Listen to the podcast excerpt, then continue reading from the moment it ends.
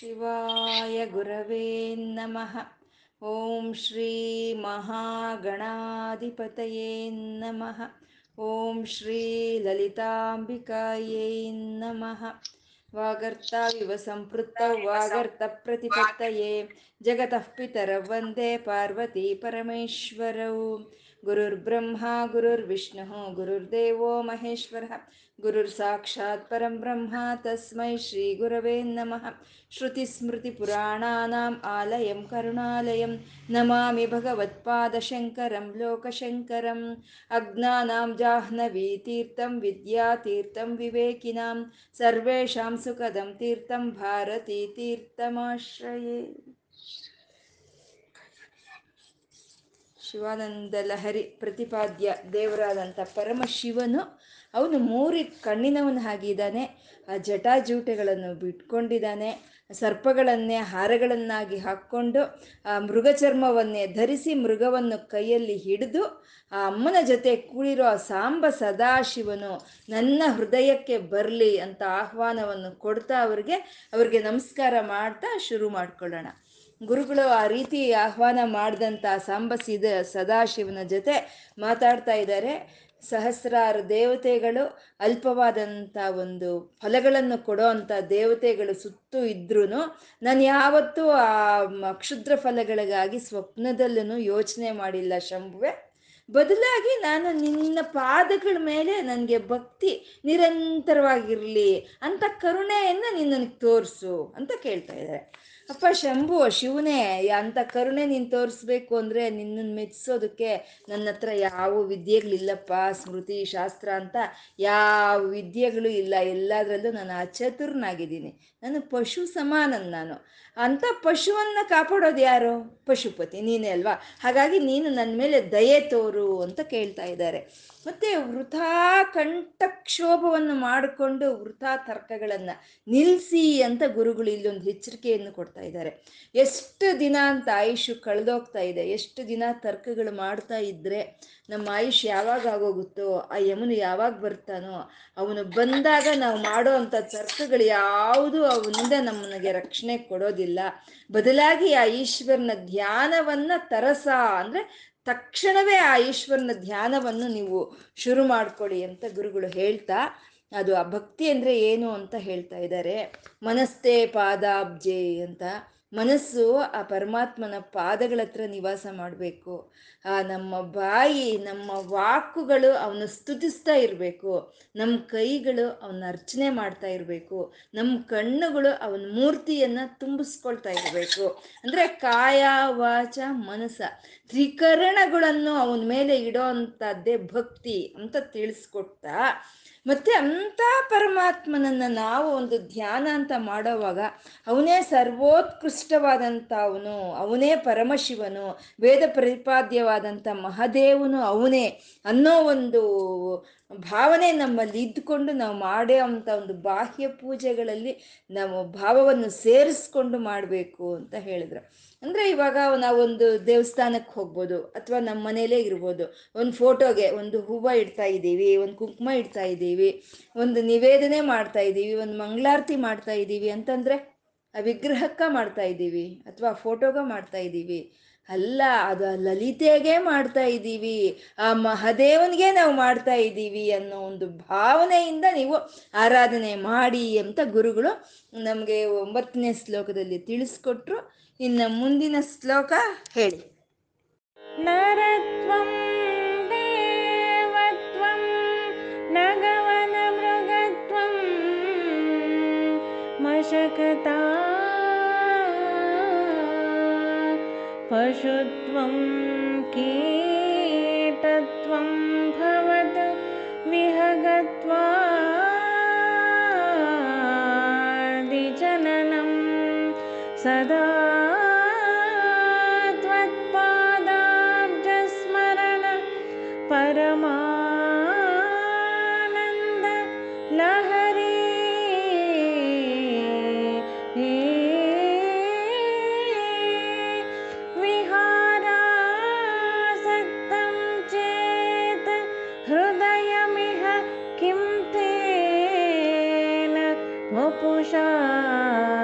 ಈ 3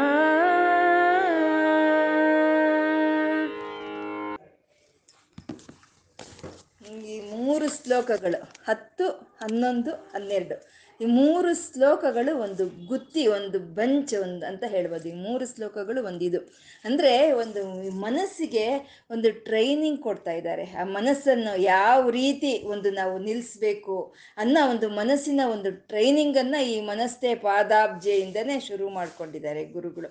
ಯಾವ ರೀತಿ ನಾವು ಆ ಪರಮೇಶ್ವರನ ಮೇಲೆ ಯಾರಾದರೆ ಆ ಪಾದಗಳ ಮೇಲೆ ಮನಸ್ಸಿಡ್ತಾರೋ, ಯಾರಾದರೆ ಒಂದು ಆನಂದವನ್ನು ಅನುಭವಿಸ್ತಾರೋ ಅನ್ನೋದನ್ನು ಗುರುಗಳು ಈ ಶ್ಲೋಕದಲ್ಲಿ ನಮಗೆ ತಿಳಿಸ್ಕೊಡ್ತಾ ಇದ್ದಾರೆ.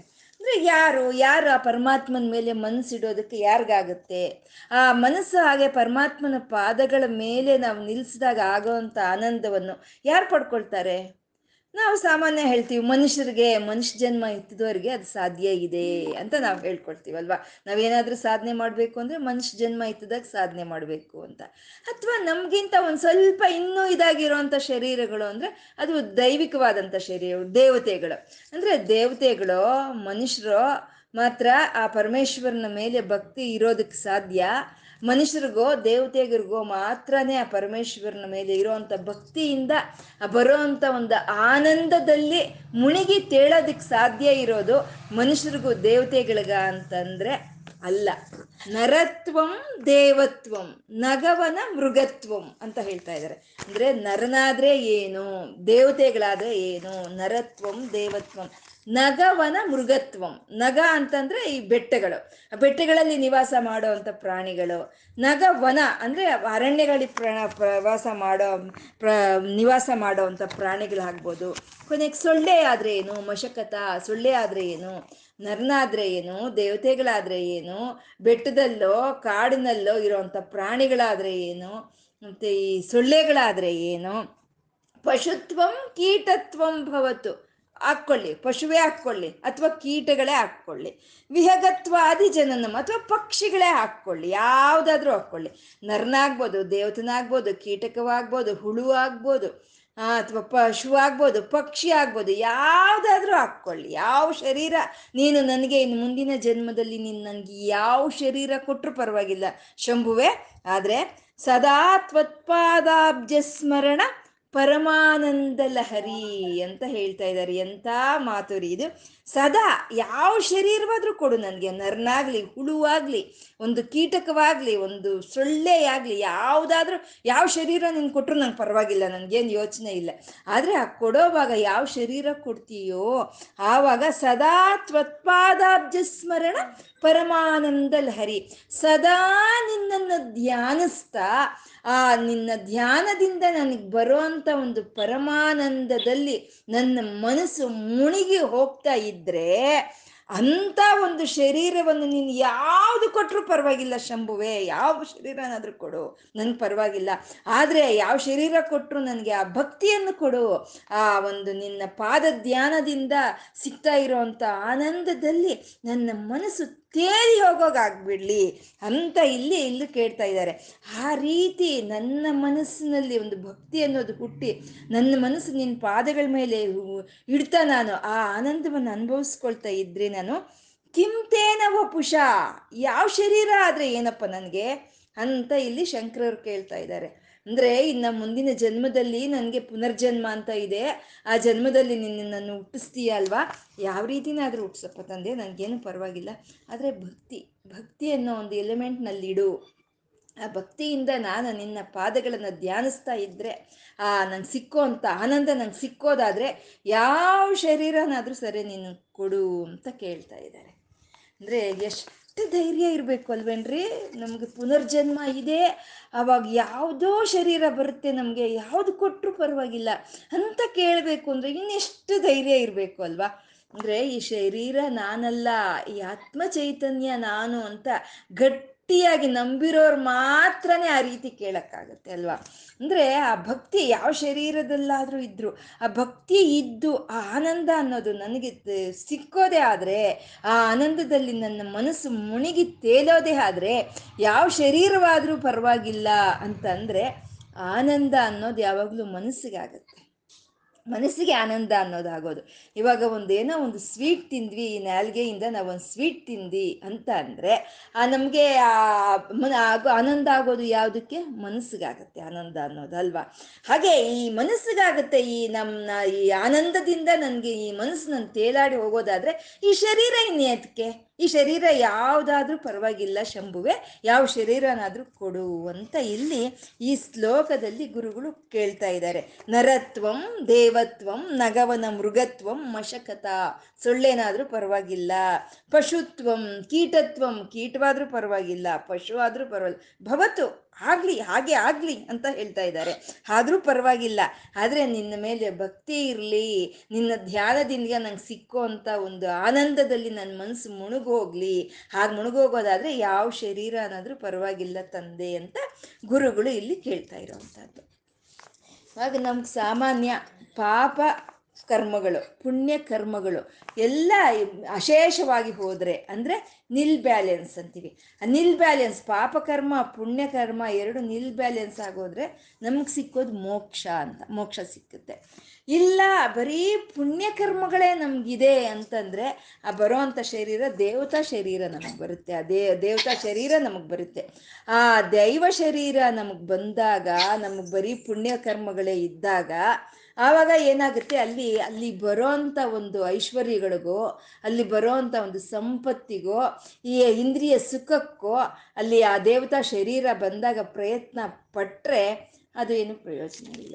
ಆವಾಗ ಆ ದೇವತಾ ಶರೀರ ಬಂದ್ರೂ ಸರಿ ಆ ಪರಮೇಶ್ವರನ ಮೇಲೆ ಭಕ್ತಿ ಅನ್ನೋದಿರಬೇಕು, ಆವಾಗಲೇ ಪ್ರಯೋಜನ.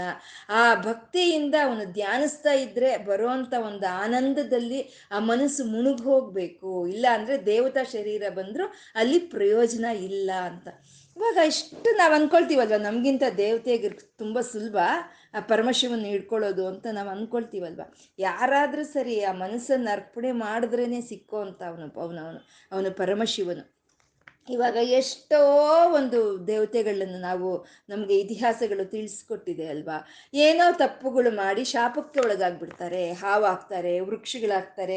ಇವಾಗ ನಲ ಕುಬೇರರು, ಕುಬೇರನ ಮಕ್ಕಳು ವೃಕ್ಷ ಆಗೋದ್ರು. ವೃಕ್ಷ ಆಗಿ ವೃಕ್ಷ ಜನ್ಮವನ್ನು ತಾಳಿ ಭೂಲೋಕದಲ್ಲಿ ಆವಾಗ ಪರಮಾತ್ಮನನ್ನು ಒಂದು ಧ್ಯಾನಿಸಿ ಆ ಕೃಷ್ಣನಿಂದ ಶಾಪ ವಿಮೋಚನೆ ಆಯಿತು ಅಲ್ವಾ. ಆ ರೀತಿ ಎಷ್ಟೋ ಒಂದು ರಾಕ್ಷಸರಾಗಿ ಹುಡ್ತಾರೆ, ಮನುಷ್ಯರಾಗಿ ಹುಡ್ತಾರೆ, ಶಾಪದಿಂದ ಅವ್ರು ಮಾಡೋ ಅಂಥ ಒಂದು ಕೆಲಸಗಳಿಂದ. ಆದರೆ ಅದರಲ್ಲಿ ದೇವತಾ ಶರೀರ ಬಂದ್ರೂ ನಿರಂತರವಾಗಿ ಆ ಭಗವಂತನ ಸ್ಮರಣೆ ಮಾಡಿದಂಥವ್ರು ಅಂದರೆ ಒಬ್ಬರು ನಾರದರು, ಒಬ್ಬ ತುಂಬರರು, ಇವರೆಲ್ಲ ನಿರಂತರ ಒಂದು ಪರಮಾತ್ಮನ ಒಂದು ಧ್ಯಾನವನ್ನು ಮಾಡ್ತಾ ಆನಂದದಲ್ಲಿ ಮುಣಿಗಿ ತೇಲುವಂಥವ್ರು. ಅಂದರೆ ಅಲ್ಲಿಗೆ ದೇವತ್ವಂ, ಆ ದೇವರಾದರೂ ಸರಿ ಅಂತ. ಮತ್ತು ನರತ್ವಂ ಅಂದರೆ ನರನಾಗಿ ಹುಟ್ಟಿಸಿದೆಯಾ ಅದೂ ಸರಿಯೇ. ನರ ಅಂತಂದರೆ ಯಾರು?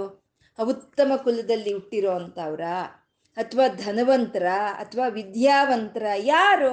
ಯಾವ ನರನು ಅಂತಂದರೆ ಯಾವ ನರನಾದರೂ ಆಗ್ಬೋದು. ಅದಕ್ಕೇನೊಂದು ಜಾತಿ ಒಂದು ಕುಲ ಅಂತ ಯಾವುದೂ ಇಲ್ಲ. ಭಕ್ತಿಯನ್ನು ಪಡ್ಕೊಳ್ಳೋದಕ್ಕಾಗಲಿ, ಆ ಭಕ್ತಿಯಿಂದ ಧ್ಯಾನ ಮಾಡ್ತಾ ಆನಂದದಲ್ಲಿ ಮುಣಿಗಿ ತೇಲೋದಕ್ಕಾಗಲಿ ಇಂಥದ್ದೇ ಕುಲ ಅಂತ ಇಲ್ಲ, ಇಂಥದ್ದೇ ಮತ ಅಂತ ಇಲ್ಲ. ಅದೇ ಕುಲದಲ್ಲಿ ಕೀಳೆ ಆಗುವುದೋ ಹುಚ್ಚಪ್ಪ, ಮತದಲ್ಲಿ ಮೇಲೆ ಆಗುವುದೋ ಅಂತ ಹೇಳಿದಾರಲ್ವ. ಆ ಕುಲದಲ್ಲಿ ಕೀಲು ಯಾವುದು ಇಲ್ಲ, ಆ ಮತದಲ್ಲಿ ಯಾವುದು ಉತ್ತಮವಾಗಿರುವಂಥದ್ದು ಇಲ್ಲ. ಇವಾಗ ಕಬೀರ್ ದಾಸರು ಯಾವ ಮತದವರು? ಅವರು ಆನಂದ ಪಡ್ಕೊಳ್ಳಿಲ್ವಾ? ಆ ಭಕ್ತಿಯಿಂದ ಪರಮಾತ್ಮನ ಧ್ಯಾನ ಮಾಡ್ತಾ ಆ ಪರಮಾನಂದವನ್ನು ಪಡ್ಕೊಂಡ್ರಲ್ವ ಕಬೀರ್ ದಾಸರು. ಮತ್ತು ಈ ಜೇಸ್ ದಾಸ್ ಅವರು ಹಾಡ್ತಾ ಇದ್ದಾರೆ, ಹೇಗೆ ಹಾಡ್ತಾ ಇದ್ದಾರೆ ಅಲ್ವಾ, ಹೃದಯ ತುಂಬಿ ಹಾಡ್ತಾ ಇದ್ದಾರೆ. ಅಂದರೆ ಆ ಭಕ್ತಿ ಇದ್ದು ಅವರಲ್ಲಿ ಅವರು ಆ ಆನಂದವನ್ನು ಅನುಭವಿಸ್ತಾ ಇರೋದಕ್ಕೆ ಅವರು ಆ ರೀತಿ ಹಾಡ್ತಾ ಇರೋದಲ್ವ. ಅದಕ್ಕೆ ಯಾವ ಕುಲವಾದರೂ ಸರಿ, ಯಾವ ಮತವಾದರೂ ಸರಿ, ಆ ಆನಂದ ಅನ್ನೋದು ಪಡ್ಕೊಳ್ಳೋದಕ್ಕೆ ಅದಕ್ಕೆ ಇಂಥದೇ ಅಂತ ಏನೂ ಇಲ್ಲ. ಅದಕ್ಕೆ ಇರಬೇಕಾಗಿರೋದು ಭಕ್ತಿ, ಕೊಡಬೇಕಾಗಿರೋದು ಮನಸ್ಸು. ಅದು ಕೊಟ್ಟವಾ ಯಾವ ನರನಾದರೂ ಸರಿ ಆ ಒಂದು ಆನಂದವನ್ನು ಪಡ್ಕೋಬಹುದು. ಹಾಗೆ ಆನಂದವನ್ನು ಪಡ್ಕೊಂಡವರು ನರರಲ್ಲಿ ಅಂತಂದರೆ ನಾವು ಹೇಳ್ಕೋಬೇಕು ಅಂದರೆ ಒಬ್ಬ ಧ್ರುವ, ಒಬ್ಬ ಪ್ರಹ್ಲಾದ, ಶಬರಿ ಇಂಥದವರೆಲ್ಲ ಭಗವಂತನ ಧ್ಯಾನ ಮಾಡ್ತಾ ಭಕ್ತಿಯಿಂದ ಆ ಆನಂದದಲ್ಲಿ ತೇಲಿ ಹೋದೋ ಅಂಥವ್ರೆ ಇವರು. ಅದು ನರತ್ವಂ ದೇವತ್ವಂ, ನರನಾದರೂ ಸರಿ ದೇವರಾದರೂ ಸರಿ, ನರತ್ವಂ ದೇವತ್ವಂ ನಗವನ ಮೃಗತ್ವಂ. ನಗ ಅಂತಂದರೆ ಬೆಟ್ಟಗಳ ಮೇಲೆ ಇರುವಂಥ ಪ್ರಾಣಿಗಳು ಅಲ್ವಾ. ಈ ಬೆಟ್ಟಗಳ ಮೇಲೆ ಇರೋ ಪ್ರಾಣಿಗಳಂತೂ ಸಾಮಾನ್ಯ ಕೋತಿಗಳೆಲ್ಲ ಇರುತ್ತೆ ಅಲ್ವಾ. ಇದು ಒಂದು ಸಲ ಕೈಲಾಸದಲ್ಲಿ ಪಾರ್ವತಿ ಪರಮೇಶ್ವರರು ವಿಹಾರ ಮಾಡ್ತಾ ಮಾಡ್ತಾ ಮಾಡ್ತಾ ಒಂದು ಬಿಲ್ಪತ್ರೆ ಮರದ ಕೆಳಕ್ಕೆ ಬಂದ್ರಂತೆ ಪಾರ್ವತಿ ಶಿವಪಾರ್ವತಿಯರು. ಆ ಮರದ ಕೆಳಕ್ಕೆ ಬಿಲ್ಪತ್ರೆ ಗಿಡದ ಮರದ ಕೆಳಗೆ ಬಂದು ನಿಂತ್ಕೊಂಡ್ರೆ ಅಲ್ಲಿ ಒಂದು ಕೋತಿ, ಅದಕ್ಕೇನು ಗೊತ್ತಿಲ್ಲ, ಪಾರ್ವತಿ ಯಾರು ಗೊತ್ತಿಲ್ಲ, ಈ ಪರಮೇಶ್ವರ ಯಾನೋ ಅದಕ್ಕೇನು ಗೊತ್ತಿಲ್ಲ, ಆದರೂ ಆ ಕಡೆಯಿಂದ ಈ ಕಡೆಗೆ ಈ ಕಡೆಯಿಂದ ಆ ಕಡೆಗೆ ಅದು ಹಾರ್ತಾ ಆ ಬಿಲ್ಪತ್ರೆಗಳೆಲ್ಲ ಪರಮಾತ್ಮನ ಮೇಲೆ ಬಿದ್ದಾಗ ಅವನು ಮೇಲೆ ಎತ್ತಿ ಹೀಗೆ ನೋಡಿದ್ನಂತೆ. ಅವನು ನೋಡಿದ್ರೆ ಇನ್ನೇನಿದೆ, ಅದಕ್ಕೆ ಮುಕ್ತಿನೇ ಸಿಕ್ಕೋಯ್ತು ಹಾಗೆ ಅಲ್ವಾ. ಯಾಕೆ ಈ ಕಿಷ್ಕಿಂದ ವಾಸಿಗಳಾದಂಥ ಈ ಹನುಮಂತನಾಗ್ಬೋದು, ಜಾಂಬವಂತನಾಗ್ಬೋದು, ಸುಗ್ರೀವನಾಗ್ಬೋದು, ಇವರೆಲ್ಲ ವಾನರರು, ಇವರೆಲ್ಲ ರಾಮನಾಮ ಕೀರ್ತನೆಯನ್ನು ಮಾಡ್ತಾ ಭಕ್ತಿಯಿಂದ ಆನಂದದಲ್ಲಿ ತೇಲಿ ಹೋದಂಥವ್ರಲ್ವ. ಹಾಗೆ ಮತ್ತೆ ಈ ವನದಲ್ಲಿ ಇರೋವಂಥ ಪ್ರಾಣಿಗಳು ಅಂತ ಹೇಳ್ತಾ ಇದ್ದಾರೆ. ವನದಲ್ಲಿ ಇರೋವಂಥ ಪ್ರಾಣಿಗಳು ಅಂದರೆ ನಾವು ಹಿಂದೆ ಆಗಲೇ ಹೇಳ್ಕೊಂಡಿದ್ದೀವಿ, ಜಿಂಕೆ, ಈ ಜಡಭರತನು ಎಷ್ಟೋ ವೈರಾಗ್ಯದಿಂದ ಭಕ್ತಿಯಿಂದ ಇದ್ದಂಥ ಅವನು ಜಿಂಕೆಯಾಗಿ ಹುಡ್ತಾನೆ. ಆ ಅವನಿಗೆ ಮನುಷ್ಯನಾಗಿದ್ದ ಜನ್ಮ ಎತ್ತಿದಾಗ ಭಕ್ತಿ ಇತ್ತು, ಸಾಧನೆ ಇತ್ತು, ಆದರೆ ಅವನ ಮುಕ್ತಿ ಪಡ್ಕೊಳ್ಳೋಕೆ ಅವನಿಗೆ ಆಗಲಿಲ್ಲ. ಮತ್ತೆ ಅವನು ಜಿಂಕೆಯಾಗಿ ಅವನ ಜನ್ಮ ತಾಳಿ ಆ ಜಿಂಕೆಯ ಜನ್ಮದಲ್ಲಿ ಅವನು ಮುಕ್ತಿಯನ್ನು ಪಡ್ಕೊಳ್ತಾನೆ ಅಲ್ವಾ. ಮತ್ತು ಈ ಪಕ್ಷಿಗಳು ಯಾವ ಪಕ್ಷಿಗಳಾಗ್ಬೋದು, ಇವಾಗ ಗರುಡ ಪಕ್ಷಿ ಇದೆ ಅಲ್ವಾ, ಅದು ಸದಾ ವಿಷ್ಣುವಿನ ಸೇವೆಯಲ್ಲೇ ನಿಂತು ಹೋಗಿರುತ್ತೆ, ವಿಷ್ಣುವಿನ ಸೇವೆಯಲ್ಲೇ ನಿಂತು ಹೋಗಿರುತ್ತೆ. ಮತ್ತು ಇಲ್ಲಿ ಶಿವ ಅಂತ ಹೇಳ್ತಾ ಇದ್ದೀರಿ, ಮತ್ತು ಇಲ್ಲಿ ವಿಷ್ಣು ಅಂತ ಹೇಳ್ತಾ ಇದೆ ಅಂದರೆ ವಿಷ್ಣು ರೂಪಾಯ ಓಂ ನಮಃ ಶಿವಾಯ ಅಷ್ಟೇ, ವಿಷ್ಣು ರೂಪದಲ್ಲಿರೋದೇ ಶಿವನು ಅಷ್ಟೇ. ಆ ಶಿವನಿಗೂ ವಿಷ್ಣುವಿಗೂ ಯಾವುದೂ ಭೇದ ಇಲ್ಲ. ಆ ಗರುಡ ಏನು ಮಾಡ್ತಾ ಇತ್ತು, ಆ ವಿಷ್ಣು ಗರುಡನ ಮೇಲೆ ಕೂತ್ಕೊಂಡು ಎಲ್ಲಾದರೂ ಪ್ರಯಾಣ ಹೋಗ್ತಾ ಇದ್ರೆ ಅದು ಮಾರ್ಗ ನೋಡ್ತಾ ಇರಲಿಲ್ವಂತೆ, ಮುಂದೆ ನೋಡ್ತಾ ಇರಲಿಲ್ವಂತೆ, ಹಿಂದೆ ತಿರುಗಿ ಆ ವಿಷ್ಣುವನ್ನು ನೋಡಿ ಹೀಗೆ ನಮಸ್ಕಾರ ಮಾಡ್ತಾ ಇತ್ತಂತೆ ಸದಾ ಯಾವಾಗ್ಲೂ. ಅದು ನಾವು ಈ ಗಜೇಂದ್ರ ಮೋಕ್ಷಂ ಫೋಟೋಗಳಿರುತ್ತೆ ನೋಡಿ, ಅದರಲ್ಲಿ ಎಷ್ಟು ಚೆನ್ನಾಗಿ ತೋರಿಸಿರ್ತಾರೆ. ಆ ವಿಷ್ಣು ಕೂತಿರ್ತಾನೆ ಆ ಗರುಡದ ಮೇಲೆ, ಅದಕ್ಕೆ ಅಯ್ಯೋ ನನಗೆ ಮುಖ ಕಾಣಿಸ್ತಾ ಇಲ್ವೇ ವಿಷ್ಣುವು ಅಂತ ಹೇಳಿ ದಾರಿ ಬಿಡು ಅವ್ನು ನೋಡ್ಕೊಳ್ತಾನೆ, ಆ ವಿಷ್ಣು ಅವನೇ ನೋಡ್ಕೊಳ್ತಾನೆ, ನಾನು ವಿಷ್ಣು ಮುಖ ನೋಡ್ತಾ ಇರೋಣ ಅಂತ ಅದು ಹಿಂದೆ ತಿರುಗಿ ನಮಸ್ಕಾರ ಮಾಡ್ತಾ ಇರುತ್ತೆ. ಅಂಥ ಒಂದು ಭಕ್ತಿ ಆ ಪಕ್ಷಿ ಶರೀರದಲ್ಲಿ ಇರೋವಂಥ ಗರುಡಕನಿಗೆ. ಮತ್ತೆ ನಾವು ಈ ಜಟಾಯು ಕಥೆ ನಾವು ಕೇಳೇ ಇದ್ದೀವಿ ಅಲ್ವಾ, ಸೀತೆನ ರಾವಣಾಸ್ತ್ರ ತಗೊಂಡು ಹೋಗ್ತಾ ಇದ್ರೆ ಅಡ್ಡ ಬಿದ್ದು ಅದ್ರ ಪ್ರಾಣವನ್ನಲ್ಲಿ ಇಟ್ಟು ಅದು ಪ್ರಾಣಕ್ಕೆ ಅದನ್ನು ತ್ಯಾಗ ಮಾಡಿ ಆದರೂ ಒಂದು ಹೋಗ್ತಾ ಇರೋವಂಥ ಒಂದು ದಾರಿಯನ್ನು ಶ್ರೀರಾಮಚಂದ್ರನಿಗೆ ಹೇಳುತ್ತಲ್ವ, ಎಂಥ ಒಂದು ಭಕ್ತಿ ಅದು. ಹಾಗೆ ಜಟಾಯು ಅನ್ನೋದು ಪಕ್ಷಿಗಳಲ್ಲಿ ಯಾವುದಾದ್ರೂ ಆಗ್ಬೋದು, ಈ ಕ್ರಿಮಿ ಆಗ್ಬೋದು, ಕೀಟಕವಾಗ್ಬೋದು, ಯಾವುದಾದ್ರೂ ಸರಿ ಆ ಭಕ್ತಿ ಅನ್ನೋದು ಅನುಭವಿಸೋದಕ್ಕೆ ಅದಕ್ಕೆಲ್ಲ ಅರ್ಹತೆಯೂ ಇರುತ್ತೆ. ಯಾಕೆಂದರೆ ಮನಸ್ಸಿಂದನೇ ನಾವು ಭಕ್ತಿ ಅನ್ನೋದನ್ನು ನಾವು ಆನಂದವನ್ನು ಪಡ್ಕೊಳ್ಳೋದು ಅಲ್ವಾ. ನಾವು ಇವಾಗ ನೋಡ್ತಾ ಇರ್ತೀವಿ, ಬೆಕ್ಕುಗಳಿರುತ್ತೆ, ಸಣ್ಣ ಸಣ್ಣ ಬೆಕ್ಕುಗಳಿರುತ್ತೆ, ಅವೇನು ಮಾಡ್ತವೆ ಒಂದೊಂದು ಸಲ ಜಗಳ ಕಾಯ್ತಾ ಇರುತ್ತವೆ, ಒಂದೊಂದು ಸಲ ಆಟ ಆಡ್ತಾ ಇರುತ್ತವೆ. ಅಂದರೆ ಅದೇನು ಶರೀರ ಇರೋದಕ್ಕಲ್ಲ ಜಗಳ ಆಡೋದು ಅಥವಾ ಪ್ರೀತಿ ಮಾಡ್ಕೊಳ್ಳೋದು ಅಥವಾ ಆಟ ಆಡೋದು, ಮನಸ್ಸು.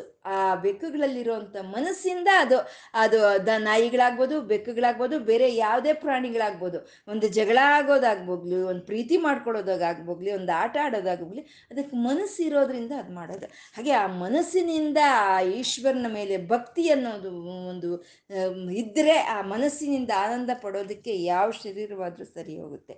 ಕೀಟಕ ಒಂದು ಒಂದು ಸೊಳ್ಳೆ ಆಗ್ಬೋದು ಅಥವಾ ಒಂದು ಕೀಟಕವಾಗ್ಬೋದು, ಒಂದು ಸಣ್ಣ ಹುಳ. ಇವಾಗ ಜೇಡು ಸ್ಪೈಡರ್ಗೇನು ಜೇಡುನೇ ಅಲ್ವಾ ಅನ್ನೋದು, ಆ ಜೇಡು ಹುಳ ಇರುತ್ತೆ, ಅದು ಒಂದು ಕಾಡಲ್ಲಿ ಸ್ವಯಂಭೂ ಲಿಂಗವನ್ನು ನೋಡುತ್ತೆ. ಸ್ವಯಂಭೂ ಲಿಂಗವನ್ನು ನೋಡಿ ಅರೇ ಇಲ್ಲಿ ಮಹಾದೇವನು ಇಲ್ಲಿ ಬಂದಿದ್ದಾನೆ, ಸ್ವಯಂಭೂವಾಗಿ ಬಂದಿದ್ದಾನಲ್ಲಪ್ಪ, ಇಲ್ಲಿ ನನ್ನ ಈಗ ಬಂದಂಥ ಈ ಮಹಾಶಿವನಿಗೆ ಈ ಮಹಾದೇವನಿಗೆ ಇಲ್ಲಿ ಒಂದು ಗೂಡು ಅಂತ ಇಲ್ವಲ್ಲ ಅಂತ ಹೇಳಿ ಅದು ಗೂಡು ಕಟ್ಟುತ್ತಂತೆ. ಅದಕ್ಕೇನು ಅದಕ್ಕೆ ನಮಗಿರೋ ಅಷ್ಟು ಬುದ್ಧಿ ಅದಕ್ಕಿಲ್ಲ, ಆದರೆ ಅದ್ರದ್ದು ಇನ್ನೂ ಜಾಸ್ತಿ ಬುದ್ಧಿ, ಅದು ಗೂಡು ಚೆನ್ನಾಗಿ ಕಟ್ಟುತ್ತೆ. ನಮಗೆಲ್ಲ ನಮ್ಮ ಮನೆ ನಮ್ಗೆ ಕಟ್ಕೊಳಕ್ಕೆ ಬರಲ್ಲ, ಆದರೆ ಅದಕ್ಕೆ ಬರುತ್ತೆ. ಹಾಗೆ ಅದು ಗೂಡು ಕಟ್ಟುತ್ತಂತೆ. ಆದರೆ ಆ ಜೇಡು ಗೂಡು ಕಟ್ತು ಅಂತ ನಾವು ಅಂದ್ಕೊಳ್ತಾ ಇದ್ದೀವಿ, ಆದರೆ ಅದು ಕಟ್ಟಿದ ಗುಡಿ. ಮಹಾದೇವನಿಗಾಗಿ ಗುಡಿ ಕಟ್ತು.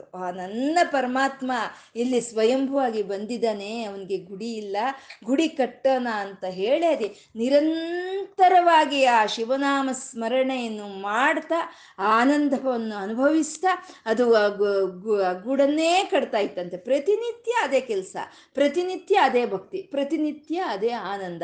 ಹಾಗೆ ಆ ಗೂಡು ಕಟ್ತಾ ಕಟ್ತಾ ಕಟ್ತಾ ಒಂದು ದಿನ ಏನಾಯಿತು, ಯಾವುದೋ ಒಂದು ಅಗ್ನಿಸ್ಪರ್ಶ ಆಗಿ ಆ ಗೂಡೆಲ್ಲ ಸುಟ್ಕೊಳ್ತಂತೆ. ಆದರೆ ಜೀವನ ಪೂರ್ತಿ ಎಲ್ಲ ಕಷ್ಟಪಟ್ಟು ನಾನು ಗುಡಿ ಕಟ್ಟಿದ್ರೆ ಇವಾಗ ನನ್ನ ಮಹಾದೇವನಿಗೆ ಗುಡಿನೇ ಇಲ್ದಲೇ ಆಗೋಯ್ತಲ್ಲ, ನಾನು ಇನ್ಯಾಕೆ ಇರಬೇಕು ಅಂತ ಹೇಳಿ ಅದು ಆ ಅಗ್ನಿಗೆ ಆಹುತಿ ಆಗೋಕ್ಕೆ ಹೋದರೆ ಅದು ತೋರಿಸಿದ್ದು ಒಂದು ಭಕ್ತಿಗೆ, ಅದ್ರ ಪಟ್ಟ ಒಂದು ಆನಂದಕ್ಕೆ, ಅದ್ರ ಮನಸ್ಸು ಆನಂದ ಪ್ರವಾಹದಲ್ಲಿ ಮುಳುಗಿ ತೇಲಿದ್ದಕ್ಕೆ ಆ ಮಹಾದೇವನು ಬಂದು ಆ ಕೈಯಲ್ಲಿ ಆ ಜೇಡು ಹುಳವನ್ನು ಹಿಡ್ಕೊಂಡಂತೆ. ಆ ಅಗ್ನಿಗೆ ಬೀಳ್ದಲೆ ಆ ಜೇಡು ಹುಳವನ್ನು ತನ್ನ ಕೈಯಲ್ಲಿ ಇಟ್ಕೊಂಡಂತೆ. ನಮ್ಮನ್ನು ನೋಡ್ತಾನೆ ರೀ ಮಹಾದೇವ, ನಮ್ಮ ಮಹಾದೇವನ್ ನಮ್ಮನ್ನು ನೋಡೋದು ಇಲ್ಲ ಅಂಥ ಮಹಾದೇವ ಆ ಜೇಡು ಹುಳವನ್ನು ತನ್ನ ಕೈಯಲ್ಲಿ ಹಿಡ್ಕೊಂಡಂತೆ. ಹಿಡ್ಕೊಂಡು ಏನು ಬೇಕು ನಿನಗೆ ಅಂತಂದರೆ, ನೀನು ಬಂದಿದೀಯಲ್ಲ ಸ್ವಾಮಿ, ನನಗಿನ್ನೇನು ಬೇಡ ಸಾಕು ಅಂತಂತೆ. ಅದಕ್ಕೆ ಮುಕ್ತಿ ಬಂತಂತೆ. ಅದೇನಾದರೂ ಶರೀರ ಜೇಡಿನ ಶರೀರದಲ್ಲಿ ಇದ್ದಂಥ ಆ ಒಂದು ಇದಕ್ಕೆ ಮುಕ್ತಿ ಅನ್ನೋದು ಬಂದಂತೆ. ಮತ್ತೆ ಅದೇ ಒಂದು ಸ್ವಯಂಭೂ ಈಶ್ವರ ಲಿಂಗದ ಮುಂದೆ ಒಂದು ಹಾವು ಹೋಗ್ತಾ ಇತ್ತಂತೆ. ಹೋಗಿ ಮಹಾದೇವನ ಸ್ವಯಂಭೂ ಆಗಿ ಇಲ್ಲಿ ಬಂದು ನೆಲೆಸಿದ್ದಾನೆ ಅಲ್ವಾ, ಇವನಿಗೆ ನಾನೊಂದು ಪೂಜೆಯನ್ನು ಸಲ್ಲಿಸಬೇಕು ಅಂತ ಹೇಳಿ ಆ ಹಾವು ಹೋಗಿ ಒಂದು ಮುತ್ತುಗಳನ್ನು, ಒಂದು ಮಣಿಗಳನ್ನು, ಒಂದು ಮುತ್ತುಗಳನ್ನು ಎಲ್ಲ ತಗೊಂಡು ಬಂದು ಆ ಈಶ್ವರನ ಮೇಲೆ ಇಟ್ಟು, ಆ ರತ್ನ ಮಣಿ ಮುತ್ತುಗಳನ್ನೆಲ್ಲ ಈಶ್ವರನ ಮೇಲೆ ಇಟ್ಟು ಆ ಭಕ್ತಿಯನ್ನು ತೋರಿಸಿ ಆ ಆನಂದವನ್ನು ಅನುಭವಿಸಿ ಅದು ಹೋಯ್ತಂತೆ. ಮತ್ತೆ ಅದೇ ದಾರಿಯಲ್ಲೇ ಒಂದು ಆನೆ ಬರುತ್ತೆ. ಅಂದಾಗ ಸ್ವಯಂಭೂ ಮಹಾದೇವನು ಬಂದಿದ್ದಾನೆ, ಅವನಿಗೆ ನಾನು ಪೂಜೆ ಸಲ್ಲಿಸಬೇಕು ಅಂತ ಹೇಳಿ ಅದು ಹೋಗಿ ಅದ್ರ ಸೊಂಡಲಿಂದ ನೀರನ್ನು ತುಂಬಿಸ್ಕೊಂಡು ಬಂದು ಒಂದು ಹೂವನ್ನು ತಗೊಂಡು ಬಂದು ಆ ಸ್ವಯಂಭೂ ಆದ ಲಿಂಗದ ಮೇಲೆ ಆ ನೀರನ್ನು ಅಭಿಷೇಕ ಮಾಡಿ ಆ ಹೂವನ್ನು ಇಟ್ಟು ಆ ಭಕ್ತಿಯಿಂದ ಮೆರೆದು ಆನಂದ ಪಟ್ಕೊಂಡು ಅದು ಹೋಯ್ತಂತೆ. ಮತ್ತೆ ಮಾರನೇ ದಿನ ಅದೇ ಹಾವು ಬಂತು. ಬಂದರೆ ಅಲ್ಲಿ ಮಣಿಗಳಿಲ್ಲ, ರತ್ನಗಳಿಲ್ಲ, ಯಾವುದೂ ಇಲ್ಲ, ಎಲ್ಲ ತೆಗೆದು ಹಾಕಿಬಿಟ್ಟಿದ್ದಾರೆ. ಅಯ್ಯೋ, ಯಾರೋ ತೆಗೆದು ಹಾಕಿದಾರಲ್ಲಪ್ಪ ನನ್ನ ಮಹಾದೇವನ ಮೇಲೆ ನಾನು ಪೂಜೆ ಮಾಡಿದ ಮಣಿಗಳನ್ನ ಅಂತ ಹೇಳಿ ಮತ್ತೆ ಎಲ್ಲ ಮಣಿಗಳನ್ನ ತೊಗೊಂಡು ಬಂದು ಮತ್ತೆ ಎಲ್ಲ ಅದಕ್ಕೆ ಅಲಂಕಾರ ಮಾಡಿ ಭಕ್ತಿಯಿಂದ ಹೊರಟೋಯ್ತಂತೆ. ಮತ್ತೆ ಹಾಗೆ ಆನೆ ಬಂತು. ಇವತ್ತು ಹಿಂಗೆ ಈ ಕಲ್ಲುಗಳನ್ನೆಲ್ಲ ತಂದಿಲ್ಲಿ ಇಟ್ಟಿದಾರಲ್ಲ ಯಾರೋ ಅಂತ ಹೇಳಿ ಅದನ್ನೆಲ್ಲ ತೆಗೆದು ಹಾಕ್ಬಿಟ್ಟು ಮತ್ತೆ ನೀರು ತುಂಬಿಕೊಂಡು ಬಂದು ಅಭಿಷೇಕ ಮಾಡಿ ಹೂವನ್ನಿಟ್ಟು ಅದು ಆ ಪೂಜೆ ಮಾಡಿ ಹೋಯ್ತಂತೆ. ಮತ್ತೆ ಮೂರನೇ ದಿನ ಬಂತು, ಹಾವು ಬಂತು. ಬಂದು ನೋಡಿದ್ರೆ ಮತ್ತೆ ಯಥಾ ಪ್ರಕಾರ ಅದೇನು ಮಾಡ್ತಾ ಬಚ್ಚಿಟ್ಕೊಳ್ಳುತ್ತೆ ಹಾವು. ಬಚ್ಚಿಟ್ಕೊಂಡು ಯಾರು ಈ ಕೆಲಸ ಮಾಡ್ತಾ ಇದ್ದಾರೆ ನೋಡೋಣ ಅಂತ ಬಚ್ಚಿಟ್ಕೊಂಡ್ರೆ ಸ್ವಲ್ಪ ಹೊತ್ತಿಗೆ ಆನೆ ಬರುತ್ತೆ, ಬಂದು ನೀರು ಹಾಕಿ ಅಭಿಷೇಕ ಮಾಡುತ್ತೆ. ಆವಾಗ ಈ ನನ್ನ ಪೂಜೆಗೆ ಅಡ್ಡಿ ಆಗ್ತಾ ಇರೋದು ನೀನಾ ಅಂತ ಹೇಳಿ ಅದರ ಸೊಂಡಲದ ಒಳಗೆ ಸೇರ್ಕೊಂಡು ಬಿಡುತ್ತೆ ಹೋಗಿ ಹಾವು. ಯಾವಾಗ ಆ ಸೊಂಡಲದ ಒಳಕ್ಕೆ ಸೇರ್ಕೊಂಡು ಬಿಡ್ತೋ ಆವಾಗ ಅದಕ್ಕೆ ಒಂದು ಆನೆ ಏನು ಮಾಡುತ್ತೆ, ಅದು ಐಶ್ವರ ಲಿಂಗಕ್ಕೆ ಹೊಡ್ಕೊಂಡು ತಲೆ ಹೊಡ್ಕೊಂಡು ಅಲ್ಲೇ ಪ್ರಾಣ ಬಿಡುತ್ತೆ. ಅಲ್ಲಿ ಆನೆನೂ ಪ್ರಾಣ ಬಿಡುತ್ತೆ, ಇಲ್ಲಿ ಹಾವುನು ಪ್ರಾಣ ಬಿಡುತ್ತೆ. ಇಬ್ಬರಿಗೂ, ಹಾವುಗೂ ಮತ್ತು ಆನೆಗೂ, ಇಬ್ಬರಿಗೂ ಒಂದೇ ಸಲ ಮೋಕ್ಷವನ್ನು ಪರಮಾತ್ಮ ಪ್ರತ್ಯಕ್ಷನಾಗಿ ಇಬ್ಬರಿಗೂ ಒಂದೇ ಸಲ ಮೋಕ್ಷವನ್ನು ಕೊಡ್ತಾನಂತೆ. ಅದಕ್ಕೆ ಶ್ರೀ ಅಂತ ಅಂದರೆ ಜೇಡು ಜೇಡು ಅಂತ, ಕಾಳ ಅಂದರೆ ಸರ್ಪ ಅಂತ, ಶ್ರೀ ಕಾಳ ಹಸ್ತಿ ಅಂತಂದರೆ ಆನೆ ಅಂತ. ಅದೇ ಶ್ರೀ ಕಾಳ ಹಸ್ತಿ ಕ್ಷೇತ್ರ ಅಂತ ಹೇಳೋವಂಥದ್ದು ನೋಡಿ. ಆ ಜೇಡಿಗೂ ಅದಕ್ಕೆ ಮುಕ್ತಿ ಬಂತು, ಅದು ಭಕ್ತಿಯಿಂದ ಮೆರೀತು, ಅದು ಆನಂದದಲ್ಲಿ ಮುಣುಗಿತು. ಸರ್ಪನೂ ಆನಂದದಲ್ಲಿ ಮುಣುಗಿತು, ಮತ್ತು ಈ ಆನೆನೂ ಆನಂದದಲ್ಲಿ ಮುಣುಗಿತು. ಎಲ್ಲ ದೇವತೆಗಳು, ನರಗಳು, ಒಂದು ಪ್ರತಿಯೊಂದು ಯಾವುದೇ ಒಂದು ಶರೀರವಾಗ್ಬೋದು, ಆ ಭಕ್ತಿ ಅನ್ನೋದು ಒಂದಿದ್ದರೆ ಆ ಮನಸ್ಸು ಅನ್ನೋದು ಆನಂದ ಪ್ರವಾಹದಲ್ಲಿ ಮುಳುಗಿ ತೇಲೋದಕ್ಕೆ ಯಾವ ಶರೀರವಾದರೂ ಪರವಾಗಿಲ್ಲ ತಂದೆ ಅಂತ ಗುರುಗಳು ಇಲ್ಲಿ ಹೇಳ್ತಾ ಇದ್ದಾರೆ. ನರನಾದಗಾದರೂ ಹುಟ್ಟಿಸು ನೀನು, ದೇವನಾದ್ರೂ ಆಗ್ಲಿ ಅಥವಾ ಪಶುವಾಗ್ಲಿ ಅಥವಾ ಪಕ್ಷಿ ಆಗ್ಲಿ ಎಲ್ಲ ಸಣ್ಣ ಕೀಟಕವಾಗ್ಲಿ ಏನು ಪರವಾಗಿಲ್ಲ, ನನ್ಗೇನು ಪರವಾಗಿಲ್ಲ, ಯಾವ ಶರೀರ ಕೊಟ್ಟರು ಪರವಾಗಿಲ್ಲ. ಆದ್ರೆ ಅಲ್ಲಿ ಭಕ್ತಿ ಅನ್ನೋದು ಕೊಟ್ಟಿರು. ಆ ಭಕ್ತಿಯಿಂದ ನಾನು ಧ್ಯಾನ ಮಾಡ್ತಾ ಆನಂದದಲ್ಲಿ ಮುಣುಗಿ ತೇಲಿ ಹೋದ್ರೆ ಸಾಕು ತಂದೆ ಅಂತ ಗುರುಗಳು ಇಲ್ಲಿ ಕೇಳ್ಕೊಳ್ತಾ ಇದ್ದಾರೆ. ವಿಹಾರಾಸಕ್ತಂ ಚೇತ್ ಕಿಂತೇನ ವಪುಷ, ಯಾವ ಶರೀರನಾದ್ರೂ ಪರವಾಗಿಲ್ಲ ಅಂತ. ಅಂದ್ರೆ ಆ ಭಕ್ತಿ ಅನ್ನೋದು ಇರೋದಕ್ಕೆ ಶರೀರ ಯಾವುದಾದ್ರೂ ಅಡ್ಡಿ ಇಲ್ಲ ಅನ್ನೋದನ್ನ ಒಂದು ಇಲ್ಲಿ ಮನಸ್ಸೇ ಮುಖ್ಯ ಅನ್ನೋದನ್ನ ಇಲ್ಲಿ ಗುರುಗಳು ತಿಳಿಸ್ತಾ ಇದ್ದಾರೆ. ಇನ್ನು ಮುಂದಿನ ಶ್ಲೋಕ ಹೇಳಿ.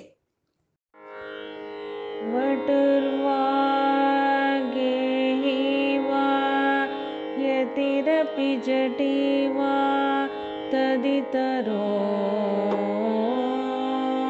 ನರೋ ವಾ ಯಃ ಕಶ್ಚಿದ್ ಭವತು ಭವ ಕಿಂ ತೇನ ಭವತಿ ಯದೀಯಂ ಹೃತ್ಪದ್ಮಂ ಯದಿ ಭವದಧೀನಂ ಪಶುಪತೇ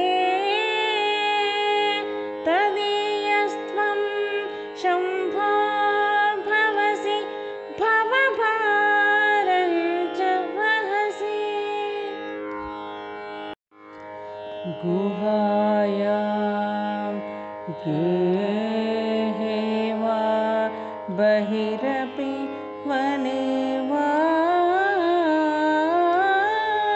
ದಿಶಿಖರೇ ಜಲೇ ವಾ ವನ್ಹೌ ವಾ ವಸತು ವಸತೇ ಕಿಂ ವದ ಫಲಂ